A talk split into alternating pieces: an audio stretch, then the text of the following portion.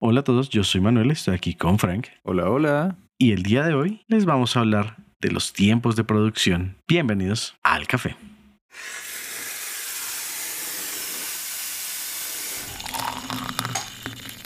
Bueno, digamos que para lo que ha sido los últimos episodios, creo que cambiamos un poquito el ritmo, porque sí, ya veníamos como diferenticos a lo que usualmente hacemos. Entonces hoy, hoy, retomamos un poco con, con lo usual, llamémosle. Y pues no sé si has visto, porque creo que lo mencionamos o lo estoy soñando en uno de los episodios pasados de cómo los tiempos de, los tiempos de producción ahorita en los juegos AAA están tan, tan gigantes. Porque si ves, eh, pues juegos que digamos, por ejemplo, Grande Auto 6, pues sí, lo anunciaron ya hace un tiempo como no, sí estamos trabajando en él, pero yo estoy 100% seguro que ese juego no sale para el Play 5, sale como para el Play 6. fuertes, fuertes declaraciones. Bueno, pues primero, sí, confirmo. Eh, creo que ya en varias ocasiones hemos mencionado como ahí de a poquitos el hecho de que, de que están tardando mucho en el proceso de realización de los nuevos juegos, ¿no?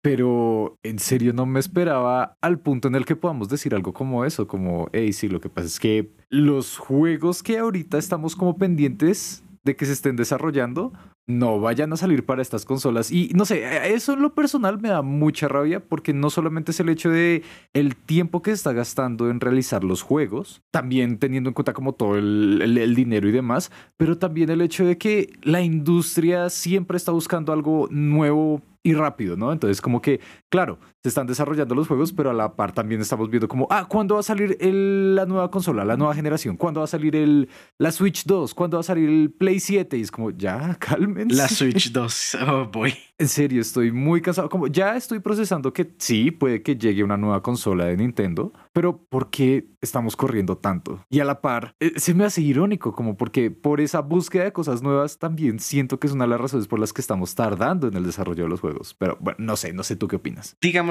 pienso mucho, pienso bastante, de hecho, en si tú miras como los aspectos, los aspectos técnicos de una consola. Por ejemplo, te pones a ver como, ah, sí, pues usualmente los chips no los fabrican Sony, Microsoft o Nintendo. Usualmente los fabrican AMD o Nvidia, usualmente. Pero si te pones a ver como la arquitectura, que es lo que usualmente, como, ah, sí, la nueva 4090 con su arquitectura, no sé en qué nombre irán, pero me acuerdo que creo que fue la 20, que era como Turing, en fin.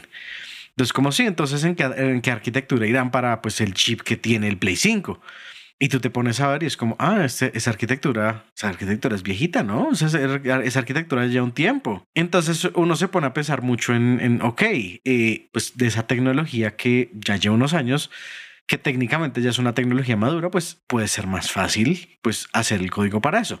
El asunto luego viene que el chip no es como lo único que está trabajando ahí, sino es como todo el conjunto de partes que más bien pasa al revés, que luego es el PC el que se tiene que adaptar a cómo están codificando todo para las consolas. Y a lo que voy con esto es a que pues siempre está un poco atrasado en la arquitectura en las consolas, lo que significa que pues entre muchas comillas, a pesar de que el PC esté más avanzado, siempre tienen que estar pensando en, ah, la próxima pues ya sale con algo que ya, ya conocemos, va a salir con la siguiente arquitectura o dos después o de pronto la que salió ahorita. Entonces tenemos que estar ya preparados, tenemos que estar haciendo algo para aprovechar todas estas tecnologías que son posibles por esta nueva arquitectura. Entonces es como, ah, toca ir adelantándonos, entonces como toca ir adelantándonos para aprovechar esto y pues hacerlo con tiempo para que X, Y de cualquier razón que tengan. Mm, no sé, pues, no sé, no, no, sé. O sea, yo quisiera creerte mucho, mucho, mucho, mucho, porque así es, pero no. o sea, ¿me crees porque tengo la razón? Eh, sí, ¿quién diría? Ok, no. No, la cuestión es que justo hace pocos días aprendí algo que siento que no percibimos tanto y que es una muestra de, de esa dicotomía, como de esa ironía también de que estemos corriendo por lo siguiente que hay y no terminamos de aprovechar lo que ya tenemos. Y es que, a ver, Kof, Kof, Manu. Sí. ¿Sabes cuál es el mejor reproductor de CDs que ha sacado Sony a la fecha? El del Play 1. Exacto, el Play 1. Aún hoy en día, como 20 años después, sigue siendo el Play 1 el mejor reproductor de CDs. A ver, otra pregunta. ¿Cuál es el mejor reproductor de DVDs? Eh, creo que es el Play 3, ¿no? ¿O el 2? El 2. Sí. ¿Cuál es el mejor reproductor de Blu-rays? El Play 3.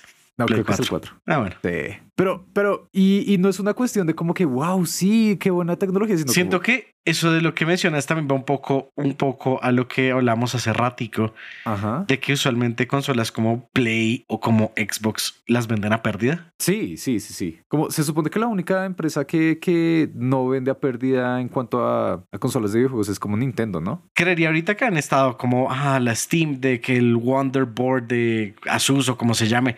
Siento que ya esos es como así, tampoco los van a perder a pérdida porque ese es el negocio de ellos. Pero Uf, sí, en, no en sé. consolas como mainstream, llamémosle, eh, sí, sí, el, el- la Switch es como, bueno, Nintendo en general, es como el que no vende sus consolas a pérdida. Pero pues más, no, es que, no sé, digamos, digo, el Steam Deck y todos esos se puede entender un poco, pero aún siento que es un tipo de mercado muy, no necesariamente elitista, pero bastante cerrado, ¿sabes? Como una persona que está interesada en comprar un Steam Deck está asegurado que es por gusto, ¿sabes? Como, como n- no es como rayos, no, lo que pasa es que no tengo una consola y pues esta va a ser mi primera o lo que sea, ¿no? Eh, quien tiene un Steam Deck asegurado tiene un computador. Sí, ¿verdad? Como eh, es uno de los requisitos que es curioso. Entonces, ah, no sé, no sé, se me hace un raro ese detalle y cómo pueda seguir avanzando. Pero bueno, regresando a las pérdidas de, de- de las otras empresas, am, también para aquellos que no- quienes no lo sepan, porque decimos que son como ventas a pérdidas, es que es el mismo modelo y también hace poco caí en cuenta de que eso funciona así, como sabía que funcionaba, pero ahorita lo proceso y es el mismo modelo que Microsoft vendiendo a pérdidas. Vendiendo entre muchas comillas, porque técnicamente te regalan el sistema operativo sí, para que estés dentro del ecosistema digital y compres el resto de cosas. sí, que así funciona con tantas cosas ahorita. Sí. que es como, ah, ah. Porque, digamos, hay, hay cosas de tecnología que uno ve que incluso como, ah, sí, estamos en plena inflación, pero no suben, incluso a veces bajan. Y es como, "Mm, pero ¿por qué si todo está subiendo? sí. Pues claramente porque el negocio de ellos no es el producto como tal, o sea, el producto físico, llamémosle, Ah. sino el producto de ellos es todo el, la tienda digital que está dentro de ese producto. es desarrollar la fidelidad del usuario. Exacto. Sí. Ah, Es, es lo mismo. Y pues como ahorita lo que venden es como así la información del usuario o el Sí. espacio publicitario o Eh, cantidad de cosas, pues claramente pueden vender un poquito a pérdidas el producto físico para obtener el resto de ganancias. Eso, eso mismo se ve con, con los servicios de streaming. Como muchos, y, y si no han prestado atención, se darán cuenta de que es así siempre. Es como, en cuanto están saliendo, no, super promoción. Te vamos a dar este descuentazo en el que vas a pagar el 10% del precio total. Y, y son servicios que no conoces. Mira, yo que a principio de año me salí de Netflix, justo creo que fue ayer, me llegó un correo de Netflix como, oh, mira, aprovecha, creo que eran como tres meses por 16 mil pesos. Y yo como, no, gracias. Pero sí, ah, es, es incómodo, yo creo, como darse cuenta de que ese tipo de cosas suceden. Y siento que va muy en línea con algo que había leído hace poco, hace como un mes, dos meses, que fue el, ¿cómo se llama ese documento oficial? El, como el balance de... La carta magna, digo acá. Y sí, ¿no? como, sí, el, el balance de ingresos creo que es. Balance de cuentas, sí. Eso, de Square Enix. Y, y e- es muy chévere. Si no lo han hecho y si les interesan estos temas, por favor, vayan y vean ese tipo de documentos de las empresas que les interesen porque uno aprende mucho. Y en el caso de Square Enix, ahí decían algo muy en ese estilo. Es como nuestro mercado no son los juegos que toda la gente conoce. Nuestro mercado no son los Final Fantasy, por ejemplo, ahorita el Final Fantasy XVI, el Final Fantasy VII Remake, no son, sí, como, y, y mencionaría muchos otros, pero puedo quedarme horas, entonces como, ¿Qué? No son ¿De Final. Fantasy tú? Nah. no, Final Fantasy no, ok, bueno, voy a mencionarte todos los juegos de Square Enix que tengo en mi computadora. No, gracias. Eh, pero bueno, no, sí, Square Enix tiene muchas marcas bastante famosas. Hablando, no sé, de Dragon Quest. Antes tenían a Hitman, pero hacen muchas cosas malas. Pero bueno, el caso. Ahí comentaban. Sí, lo que pasa es que nuestro, nuestro mercado en realidad está dividido en. En. ¿Cómo era? Ah, había otro que no recuerdo cuál era una de esas áreas, pero una de las que más me impresionó era los juguetes de maquinitas en Japón. ¿En Esos son uno de los que más les traen ganancias, porque ellos tienen una alianza con Taito. Creo que Taito es parte de la empresa. No lo esperaba. Esos, al parecer, les dan muchas ganancias. Están, digamos, esos, están las ganancias que obtienen por la suscripción de Final Fantasy XIV, eh, las ganancias que obtienen de los juegos móviles, pero los AAA, los grandes que salen para consolas, ahí mismo en ese informe decía todo lo que hacemos, todas las otras cosas que estamos haciendo es para poder sacar estos juegos y los sacamos simplemente porque queremos. Porque Hmm. estos son los juegos los, los que nos dan el goodwill, como lo- los que nos dan esa, ese reconocimiento y hace que la gente se interese en la marca. Pero todos estos juegos los sacamos a pérdidas. Y aun cuando los sacamos después de, eh, de, de- de lanzarlos y de estarlos vendiendo, siguen a pérdidas. Es como, ¿qué? Y sí, ellos están manteniendo desde el resto de cosas que andan haciendo. Hasta, creo que hasta de los cafés, las cafeterías que tienen en, en Japón, les Sí. dan más ganancias que esos juegos. Wow. Por, imagínate el, el- el costo de producción de los AAAs al punto que tengan que hacer eso. Digamos que tiene mucho sentido de cuántas cosas licencian con la imagen de cantidad de personajes, ¿no? Sí. O sea, es como, ah, sí, no sé, me imagino que ya debe haber como, en especial de Call of Duty, ¿no hicieron algunas como un Jeep? Como así, Jeep versión Call of Sí. Duty Warzone Ajá. o Gran Cherokee o lo que fuera. ¿Y cuánto no costaría licenciar eso? Y claramente es porque la marca vale mucho. Es como, ah, los de Jeep hicieron un estudio y, y se dieron cuenta que la gente que le encanta Call of Duty le encantan los Jeeps. Entonces hacen una colaboración y, todo, y todos contentos. Y la licencia que les costará un huevo y claramente ahí sacan un montón de plata. Tiene sentido. Sí, sí, sí. Y digamos pensando, digamos pensando en otras cosas, ¿no? Como por ejemplo, eh, tanto el caso de, de Epic Games Ah. como el caso de, de los juegos por servicio, que creo que también entra un poco Epic Games con Fortnite. Pero digamos, siendo Sí. muy específicos con el caso de Epic, Epic, Fortnite, digamos que Epic no estaba como mal, pero lo que hizo Fortnite por Epic, mejor dicho, no está escrito de la cantidad de dinero que le trajo Fortnite a Epic, porque pues precisamente por ser por servicio, es más fácil como trabajarle algo que ya está hecho que invertirle algo de ceros, ¿no?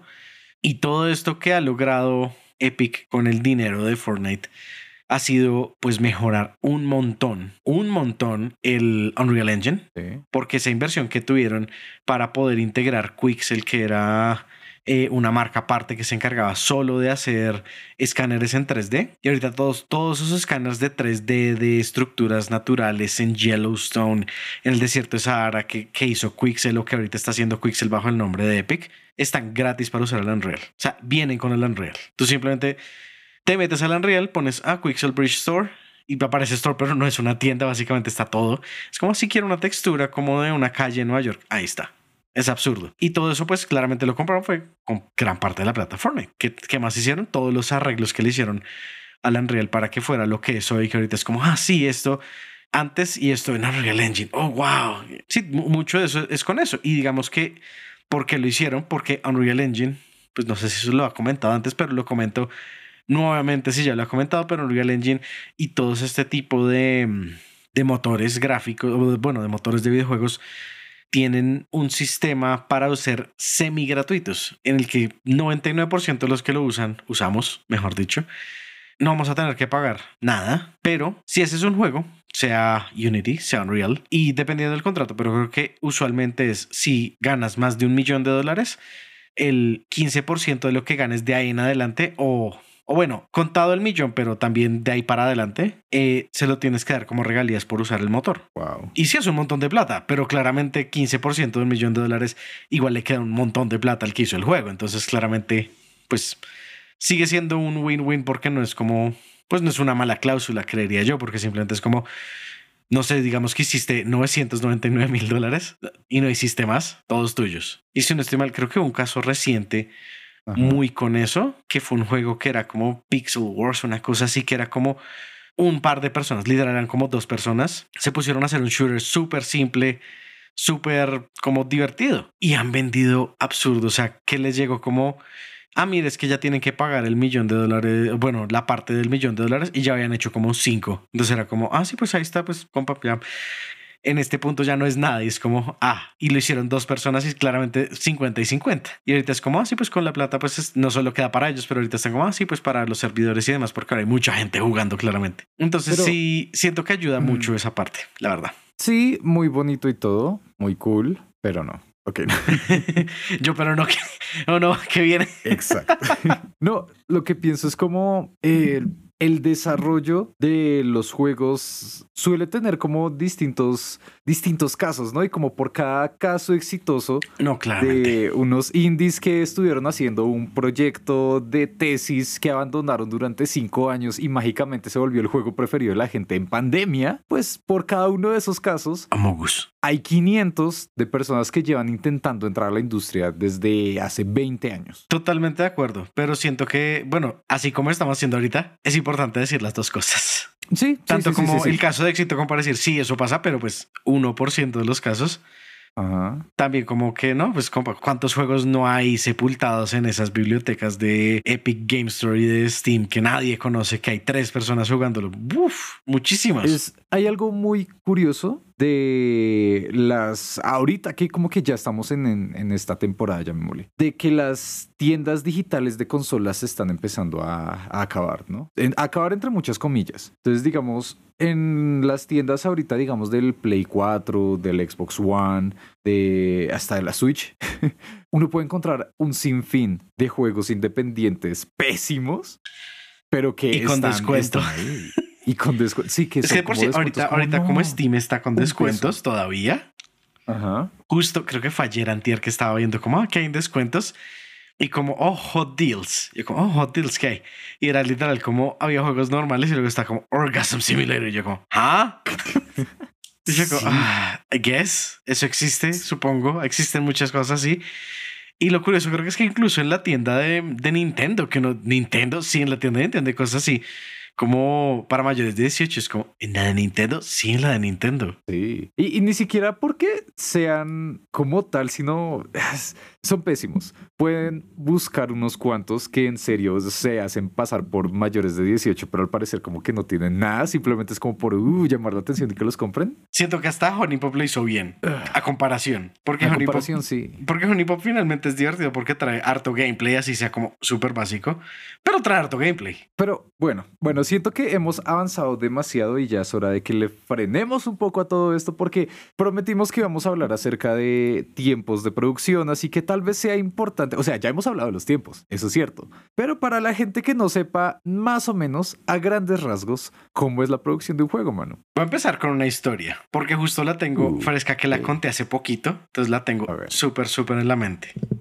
Resulta que eso fue mientras estaba en pandemia y estábamos todos haciendo clase virtual.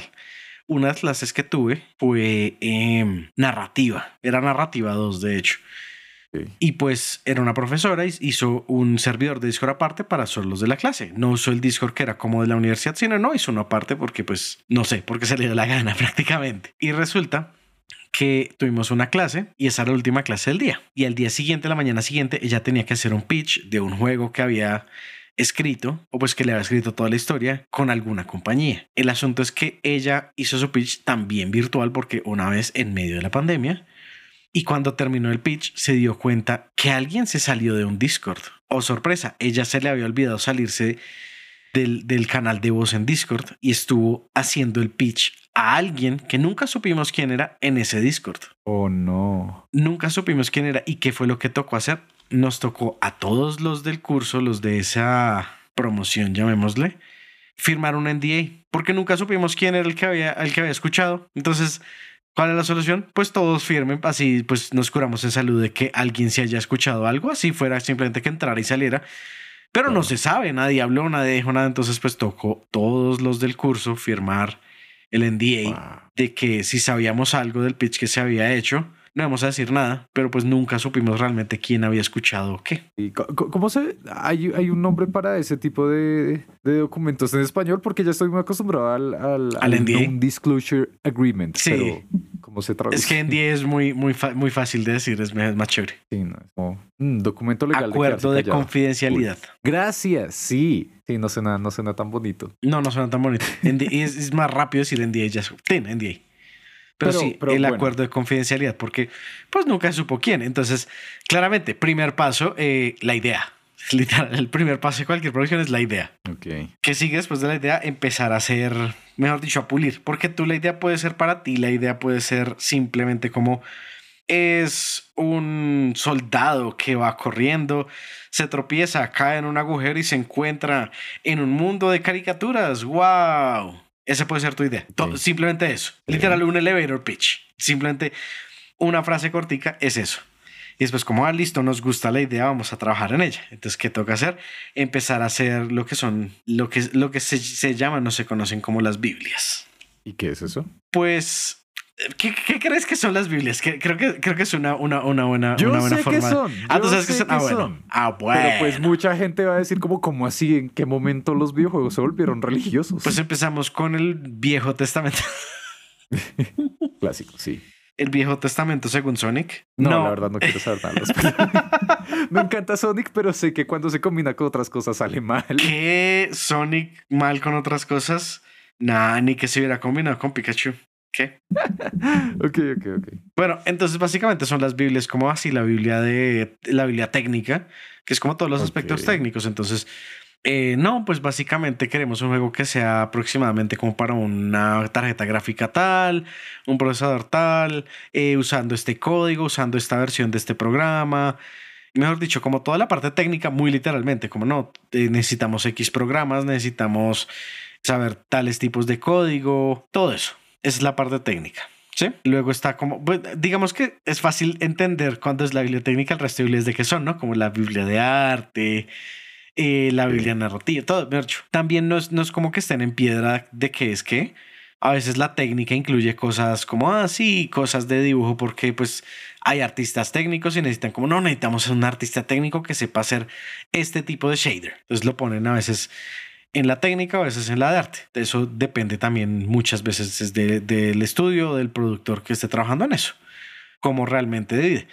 Pero el asunto es que se divide en las partes necesarias y todas esas se juntan y se arma la Biblia del juego sea, el documento. Para aquellos que se sigan preguntando por qué se llama Biblia, es por la raíz etimológica. ¿sí? Como cuando se habla de bibliografía, sí, porque es el libro, como el libro de ese aspecto del juego, y al final se crea como el libro que tiene toda la información del juego. Y cuando hablamos de toda la información del juego, es toda, como toda. Las minucias en lo más posible, porque eso es lo que va a hacer que se faciliten el resto de pasos para la creación. Sí, y digamos que todo eso también debe quedar como como cosas, como reglas, llamémosle, como cosas que no se van a romper y que básicamente cuando otra persona tenga una duda de qué se hace, pueda mirar la Biblia. ¿Qué es lo importante de la Biblia?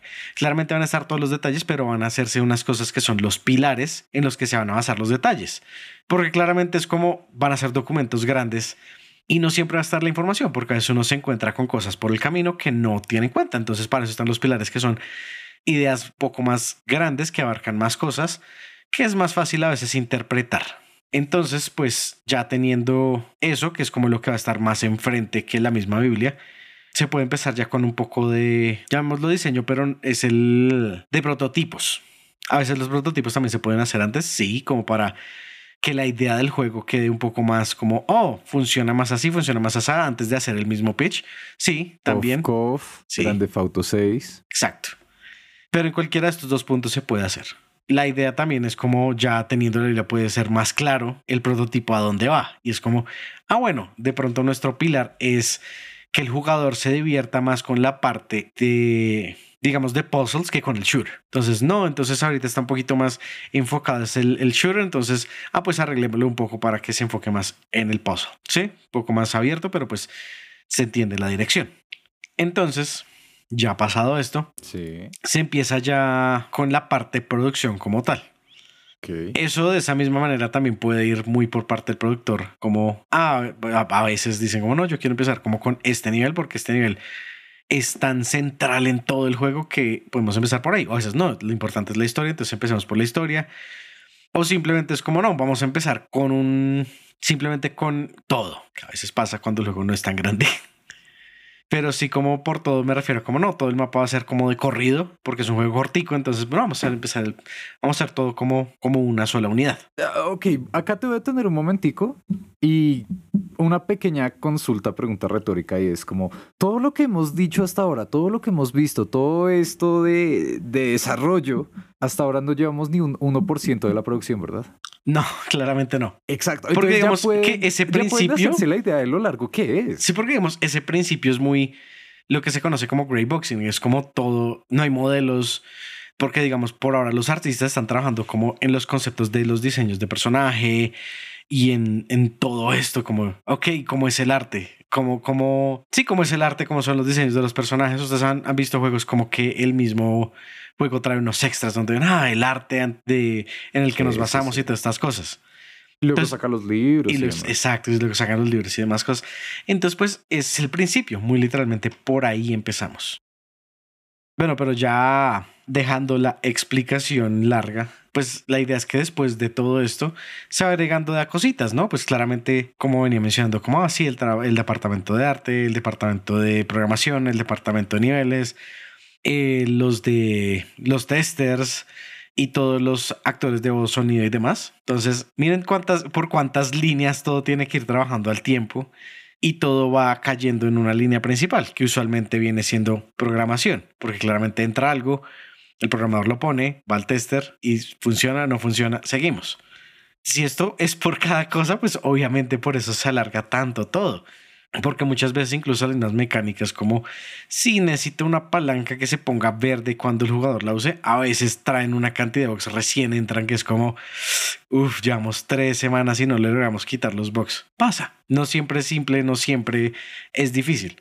Pero las cosas pasan y por eso mismo como cada cosita necesita su integración, pues por eso se alarga tanto, porque es como hacer un camino a la antigua, ¿no? Es como cavas el terreno luego pones piedras, luego pones tierra, luego sientes la tierra, luego así, de a poquitos, de a poquitos. Es un proceso largo porque todo tiene que caer en una línea central y tiene que probarse para que funcione. Incluso ya después que todo está como en orden, entra un proceso más grande de, de testeo para probar si todo sirve como debe ser. No sé, no sé, justo, justo ya que entramos como en, ese, en esa parte del proceso, hay algo que me molesta bastante y es que siento que sucede sobre todo ahí y es la explotación, que durante años recientes, digámosle como los últimos 15 años, se empezó a, utilizar mucho el término de crunching, ¿no? Como... Sí, yo detesto el término también bastante porque es como, ah, sí, es que es parte de, de la industria, es como, es, pero debería, debería ser parte de la industria. Yo creo que no. No, exacto. Y siento, ¿sabes qué? Siento que hay algo que como que, ¿cómo lo pongo? Como que la, como que incentiva un poco este tipo de comportamientos.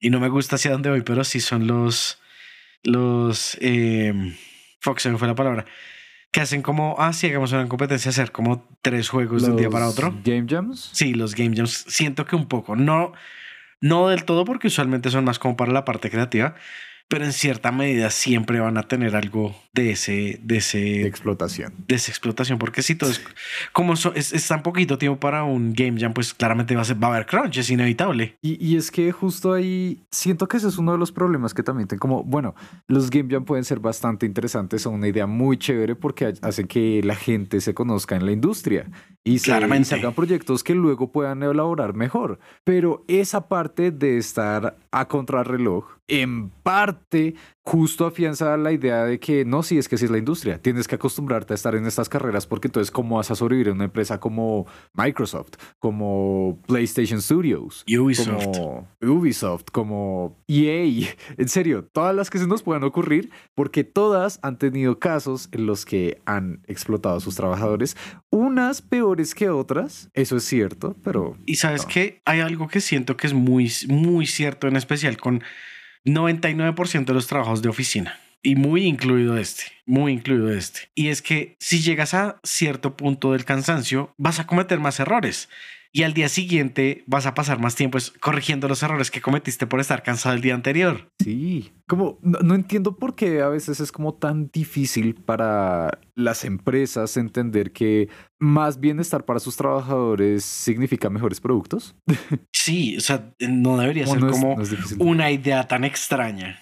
Y ahí es donde está también este asunto que me molesta mucho de, de, ciertos jugadores, de ciertas personas interesadas en los videojuegos, que es la necesidad también de todo ya y todo ahora, ¿no? Entonces es como, ¿dónde está mi Grande Auto 6? ¿Que cuánto, ¿Cuánto tiempo se lleva preguntando eso? ¿Desde que salió el 5? Literalmente desde que salió el 5, como el mes del, o mejor dicho, se pasaron el 5 en dos semanas y el 6, ¿dónde está el 6? ¿Qué pasó con el 6? Como compa...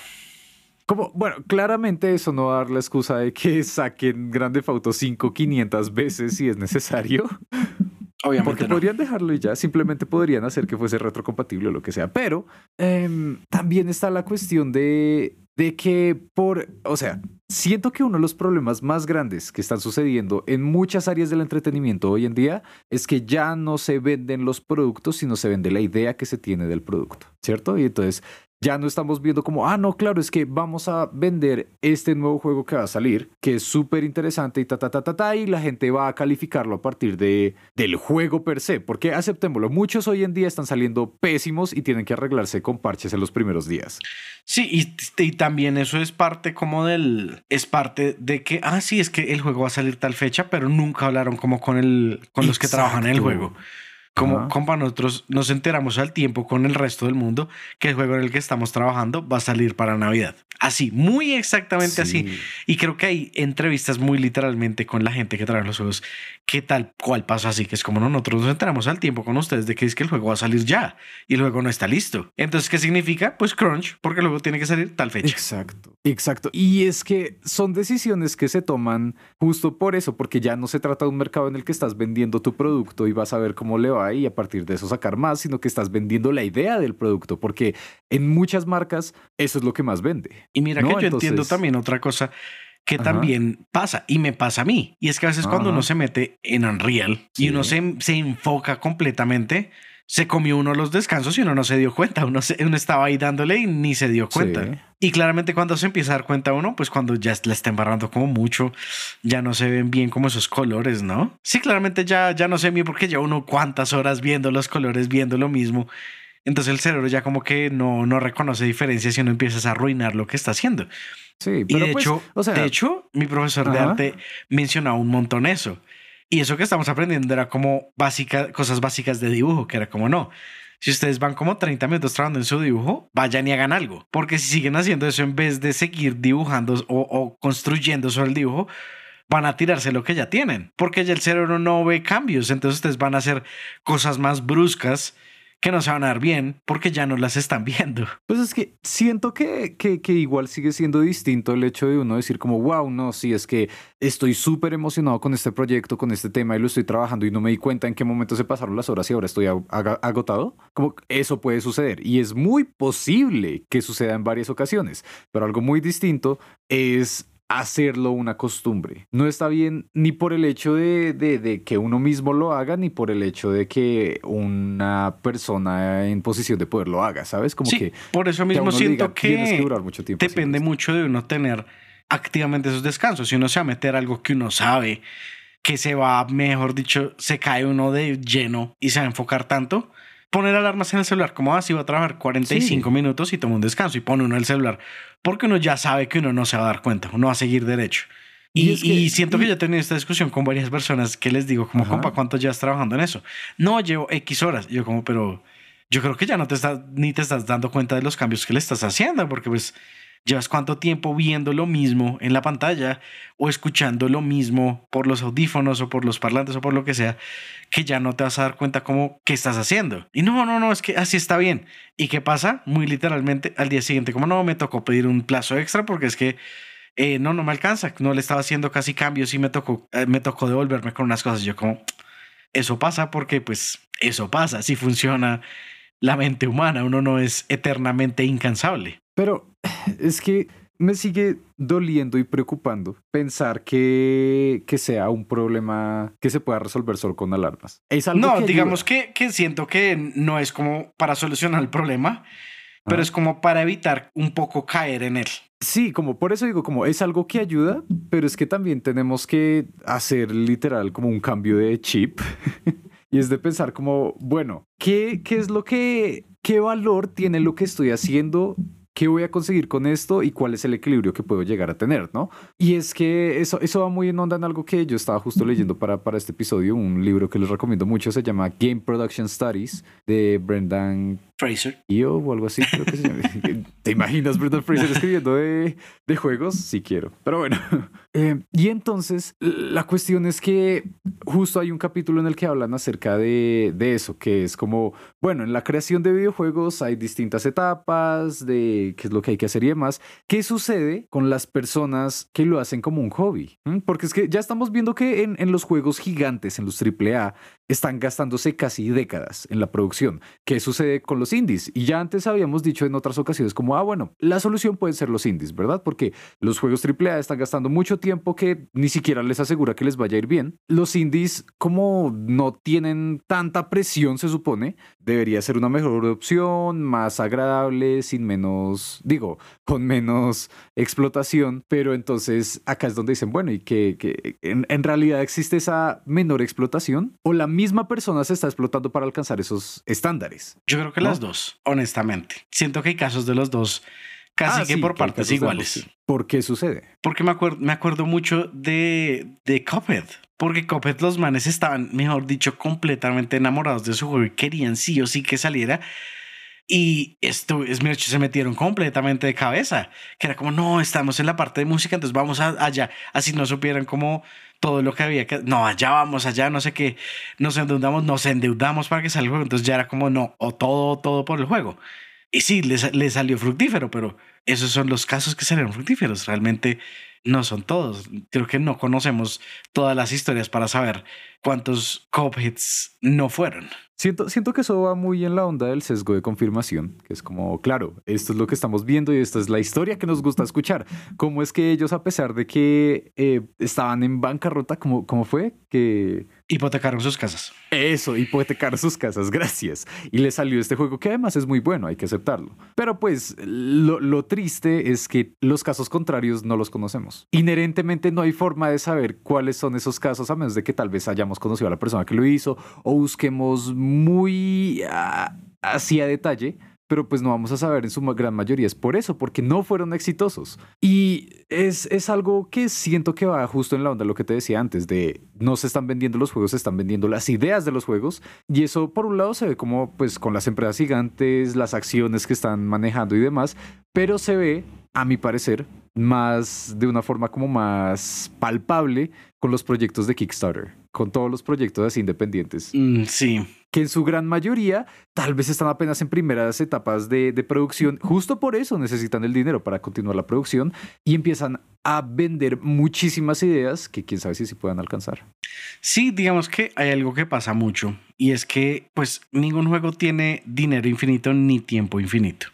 Entonces pues claramente ah, también hay otro término en la industria que es mata a tus bebés. Y se refiere como el juego es el bebé de uno, ¿sí? Claramente. Y, y a los bebés se refieren como a todas las cosas que uno le quiso poner al juego. Como no, yo quería mucho que tuviera una mecánica en el que pudieras flotar en una nave espacial en forma de patineta. Sí, pero esa mecánica no es la más importante, entonces se atrasó, no sé qué, ya estamos atrasados para esto, esto, esto y esto. Entonces llega un punto en el que tienes que decidir qué es más importante, que salga el juego o que tu mecánica esté en él.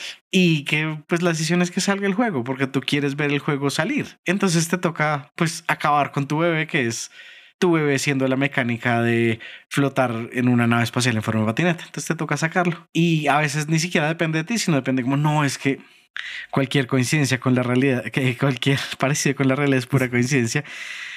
Eh, no queríamos meterle tantas cosas, pero el programador no, ese programador no, no, no ayudó, no sirve y Oh, nos no. tiene atrasados, no, mejor dicho, no trabaja, no hace nada, pero nos tocó quedarnos con él porque es el único que hay y ya está muy tarde para buscar uno nuevo. Entonces tocó, tocó acabar con 90% del juego porque, porque el juego tiene que salir. Una vez más, cualquier Es- parecido con la realidad es pura coincidencia. Cof, cof. Em, solo Yo- quiero aclarar. Sí, eh, muchas de las cosas que comentamos es porque las hemos experimentado de antemano. Ah, Pero, pero siento que justo ahí surge uno de los problemas más grandes y es ese balance, ese equilibrio de qué tanto estás dispuesto a trabajar por tu ideal y qué tan dispuesto estás a. Porque siento que es algo que sucede mucho con casi cualquier trabajo, sobre todo con los creativos, que, que es como, por ejemplo, en mi caso, puedo estar escribiendo algo, estoy que lo trabajo y lo trabajo y digo, no, es que necesito que se vea de esta forma y por eso lo sigo haciendo. Pero en algún momento hay que publicar, en algún momento hay que sacar, en algún momento hay que ya dejar esas cosas hechas, eso es muy cierto. Como que ningún producto es perfecto y si ustedes le van a preguntar a sus autores favoritos, muchos dirán que eso es una porquería lo que escribieron porque ellos tenían más ideas, Pero entonces, ¿qué tanto es de eso de llegar a sacarlo y ya porque es, hay que hacerlo? ¿Y qué tanto de eso es salir con un producto totalmente distinto de la idea original que se tenía? Yo creo que las dos van muy de la mano. Es, y es doloroso, ¿no? Como uno estar trabajando, uno diciendo como, ah, no, sí, es que esta idea surgió por esto. Sí, porque a veces, a veces los mismos pilares que uno pone eh, cambian la idea. Inclusive a veces pasa que uno está trabajando en algo y una de las mecánicas que uno no esperaba que, que hiciera mucho es más divertida y va más con, las, con, con el resto de cosas y quedó muy genial. Y uno dice, ah, pues tocó virarlo toda esa mecánica porque se está muy, muy entretenido está muy bueno, está funcionando todo tan bien con esa mecánica que, que pues tocó, tocó dar un cabrillazo y mandarse para allá porque en serio está, hasta uno dice como, bueno, pues en serio es, que está muy bueno para, para dejarlo ir.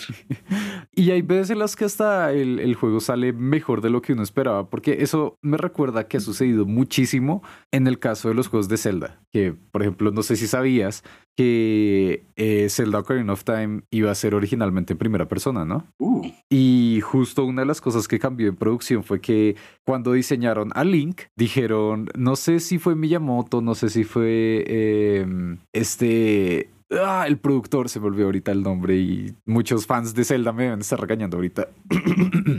Pero alguien en, en, la, en, el desarrollo llegó y dijo, el diseño está tan bonito que no podemos como ocultarlo detrás de la cámara. Necesitamos que los jugadores vean lo bonito que es Link, por favor. Ella Onuma, uf, ah, por fin recordé. ¿Sabes que me acuerda mucho eso? Ajá. Un caso, es que hay un caso muy específico que hubo en BFS que fue uno de nuestros TAs o Teacher Assistant, o mejor dicho, asistente de profesor, que son exalumnos que son contratados por un periodo por la universidad para asesorar al profesor y ayudar a los estudiantes. Sí, normal. Entonces, una de estas personas había hecho un proyecto, pues claramente su proyecto de grado, y el proyecto de grado era un juego que nos, él nos comentaba. En principio iba a ser unas cucarachas yendo por un, por un laberinto, pero las mecánicas de cómo mover la cucaracha les gustaron tanto y les quedaron tan bien que lo cambiaron y dejó de ser un juego de puzzles para, para convertirse en un juego de carreras.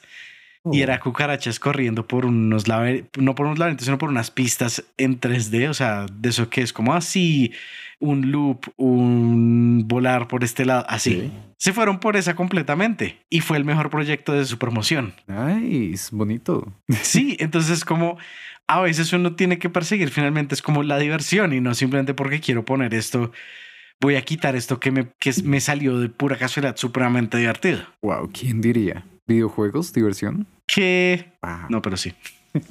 Pero igual también está el, el, otro asunto de que esas ideas no van a desaparecer. Regreso al caso de Zelda, y es que para cuando estaban eh, preparando, como estaban en, en, las ideas y todo esto, creo que era de Breath of the Wild, o tal vez em, esto de Twilight Princess, ya existía la idea y habían bosquejos de Link sin un brazo y de Link con una moto. Que, en serio, y, uno va a ver esos dibujos y parecen hechos por un niño edgy de los 2000.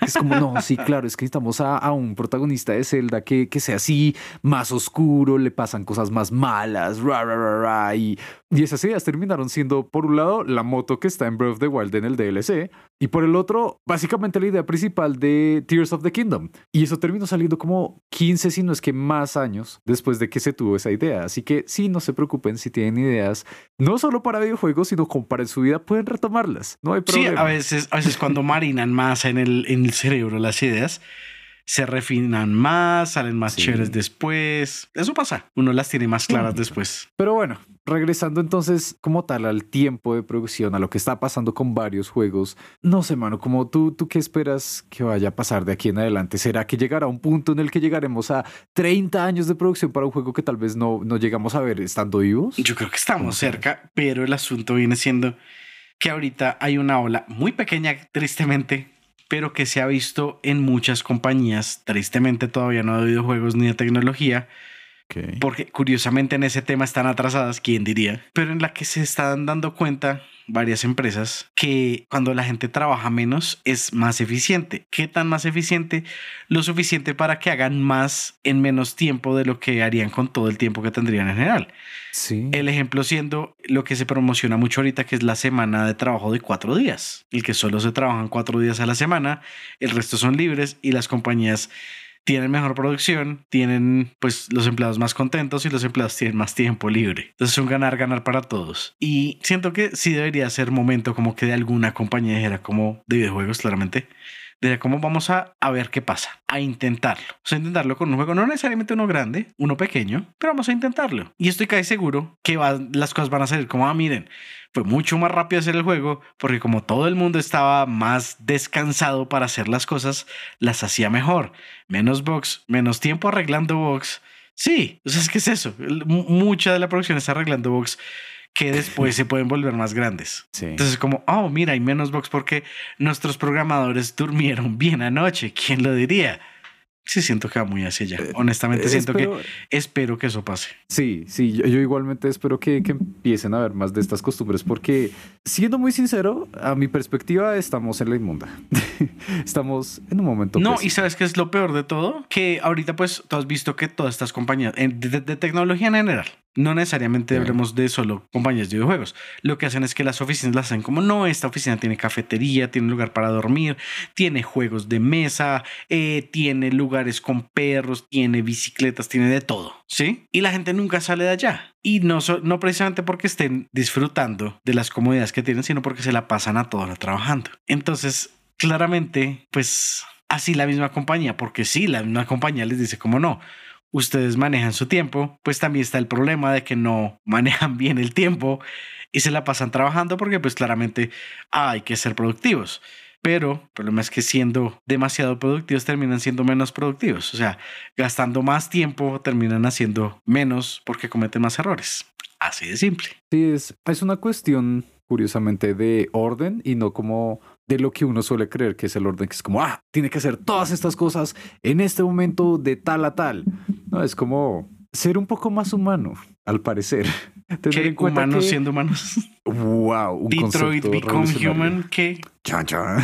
Pero sí, no, no sé, quiero creer que más empresas se irán dando cuenta de que es importante bajarle como tres rayas a las prisas, porque todo creo que se resume en prisas, como están intentando sacar todas las cosas ya, están intentando sacar las cosas más grandes y termina sucediendo todo lo contrario. Como eh, siento que estamos en un punto en el que mm, yo, al menos en lo personal, no estaría molesto ni incómodo con que la tecnología que tenemos para los videojuegos se quede donde sí, está. estamos en un buen punto. No es como, no, Sí. ¿cómo va a ser que mi personaje solo, solo tiene 36 mil polígonos? No. Y, y es que, ah, como a comienzos de, de- de siglo estábamos como, claro, ¿no? Es que, wow, saltamos de, de los píxeles a, al 3D. Fin, los polígonos. como- a los polígonos, gracias, casi no. Estaba como, ¿cuál era el otro? La acabo de Pero sí. decir. Pero, y claro, y desde entonces uno está pensando como, claro, vamos a buscar que sea más realista, ¿no? Como mayor fidelidad de imagen. Ya estamos ahí. Técnicamente ya lo estábamos como en, en, en la generación del Play 3. Desde entonces lo hemos venido como refinando y sí ha servido bastante.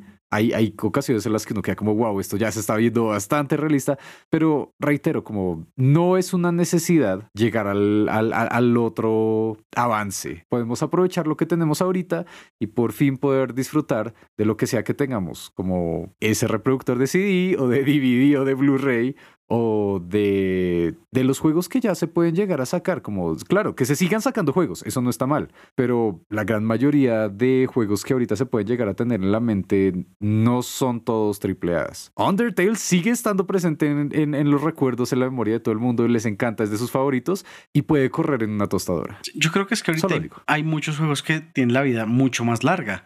Y pues no sé qué tanto están teniendo en cuenta esto para lanzar los juegos. Porque es como Mm. listo, ya, y seguimos con el proyecto siguiente, pero a veces la gente es como, bueno, pero este proyecto tú le pusiste un online. Y quiero poner muy, muy, muy presente el caso de, de Red Dead Online, que duró un montón de tiempo sin actualizaciones y tuvo como una actualización y otra vez ya un montón sin actualizaciones, como compa. Lo estás dejando un poquito de lado, siendo que la gente ama esa franquicia, la ama mucho. Y es una posible, una oportunidad, es una oportunidad gigantesca que tienen ahí Rockstar. Y que están desaprovechando. Y muy posiblemente, muy, muy posiblemente es por trabajar en Grande Foto 6. Y yo agregaría el hecho de que sigue también en la onda que digo de que vender ideas, como están metiéndole toda la ficha al 6 porque todo el mundo está como, wow, queremos el 6, no sabemos de qué trata, no sabemos qué vaya a ser, pero es grande Fauto 6, lo queremos, ¿verdad? Y siento que algo similar sucedió, pero más triste, fue con Vampire the Masquerade Bloodhunt. Ese juego creo que no alcanzó ni siquiera al año para que hace como dos o tres meses anunciaran que ya no van a seguir produciendo, como ya no van a seguir sacando contenido, van a mantener activos los servidores porque hay gente jugándolo, pero y, es en serio es algo como triste ver esa carta de los desarrolladores, ellos diciendo, queremos trabajar en el juego, pero la gente de arriba nos dice que al parecer no dieron las ganancias que ellos querían, entonces tenemos que pasar al siguiente proyecto. Y es como, hey, no todas las cosas son un éxito de la noche a la mañana y listo, es, hay algunos que tienen que dejarse marinar, tienen que dejarse que la gente los conozca, porque estoy seguro, y, si ustedes están interesados, por favor, vayan y prueben el juego, es muy bueno. No voy a decir que sea perfecto, pero es muy entretenido. Vampire the Masquerade Bloodhunt, y reitero, muchos casos en los que mm, ni siquiera les la misma empresa les dio la oportunidad. Sí, te estoy viendo a ti, Nintendo. Pikmin es un buen juego. Por favor, apóyalo más.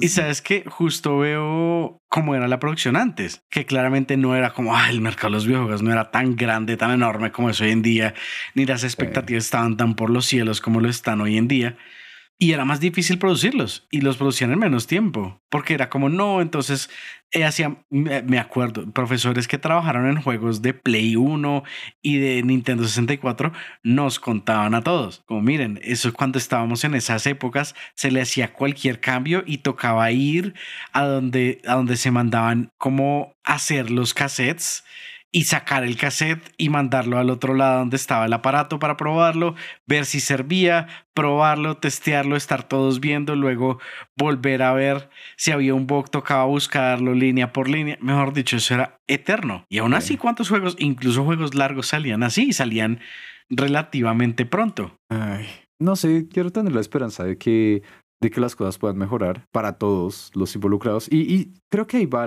una de las últimas preguntas que te haré, si no es que la última es, ¿qué podemos hacer entonces nosotros como jugadores? Porque muy chévere si nos están escuchando desarrolladores, están interesados y todo eso, los apoyo mucho, por favor, sigan haciendo lo que les gusta, pero y todos los que simplemente jugamos, ¿cómo podemos apoyar o qué podemos hacer? Siento que no tanto, pero siento que lo más importante que sí va a ayudar es no ser tan intensos con, con los próximos juegos que no han salido. Y me refiero como lo que decíamos al principio, como que salió 5 ya las dos semanas y el 6. Eso, principalmente es eso, porque claramente se va a hacer ruido en redes. ¿Y quién va a ver eso? Pues los, los desarrolladores. ¿Y que van a pensar? Pues, ah, pues si, si desde ya toca estar trabajando en otro para que salga por ahí en 5, 10, 15, 20 años, pues desde ya nos ponemos esas. Y entonces, como, uh, sí, sí, honestamente siento que es muy eso, de que no hay que, no hay que, o sea, siento que los mismos productores le ponen a los desarrolladores suficiente presión como para que nosotros les pongamos más antes de que salga el juego. Confirmo. Yo solo agregaría que vayan y compren ese Pikmin 4. Es muy bueno, esa franquicia es buena y tiene que seguir existiendo y tenemos que hacerles caer en cuenta de que, porque no le están dando publicidad, detesto que eso haga. Pero bueno, ya. Pero apoyo la idea, no, hay que tomar las cosas más suaves, como no, no hay por qué estar buscando de una vez la otra cosa que nos vaya a alegrar en la vida, porque, no sé, vimos una película y se acabó, vimos una serie y se acabó, o jugamos un juego y se acabó y estamos buscando lo siguiente. Eh, tomarla suave. Sí, totalmente de acuerdo. Pero, pues todo esto es parte de, de los juegos, tristemente, tanto lo que hay ahorita que no nos gusta como el cambio que puede haber en un futuro y pues como siempre esperamos poder seguir hablando al respecto todas las semanas, aquí donde siempre. Y como ya saben y saben y sabrán sabiendo lo que decimos todas las veces, que les vaya bien y que sigan jugando. Hasta luego.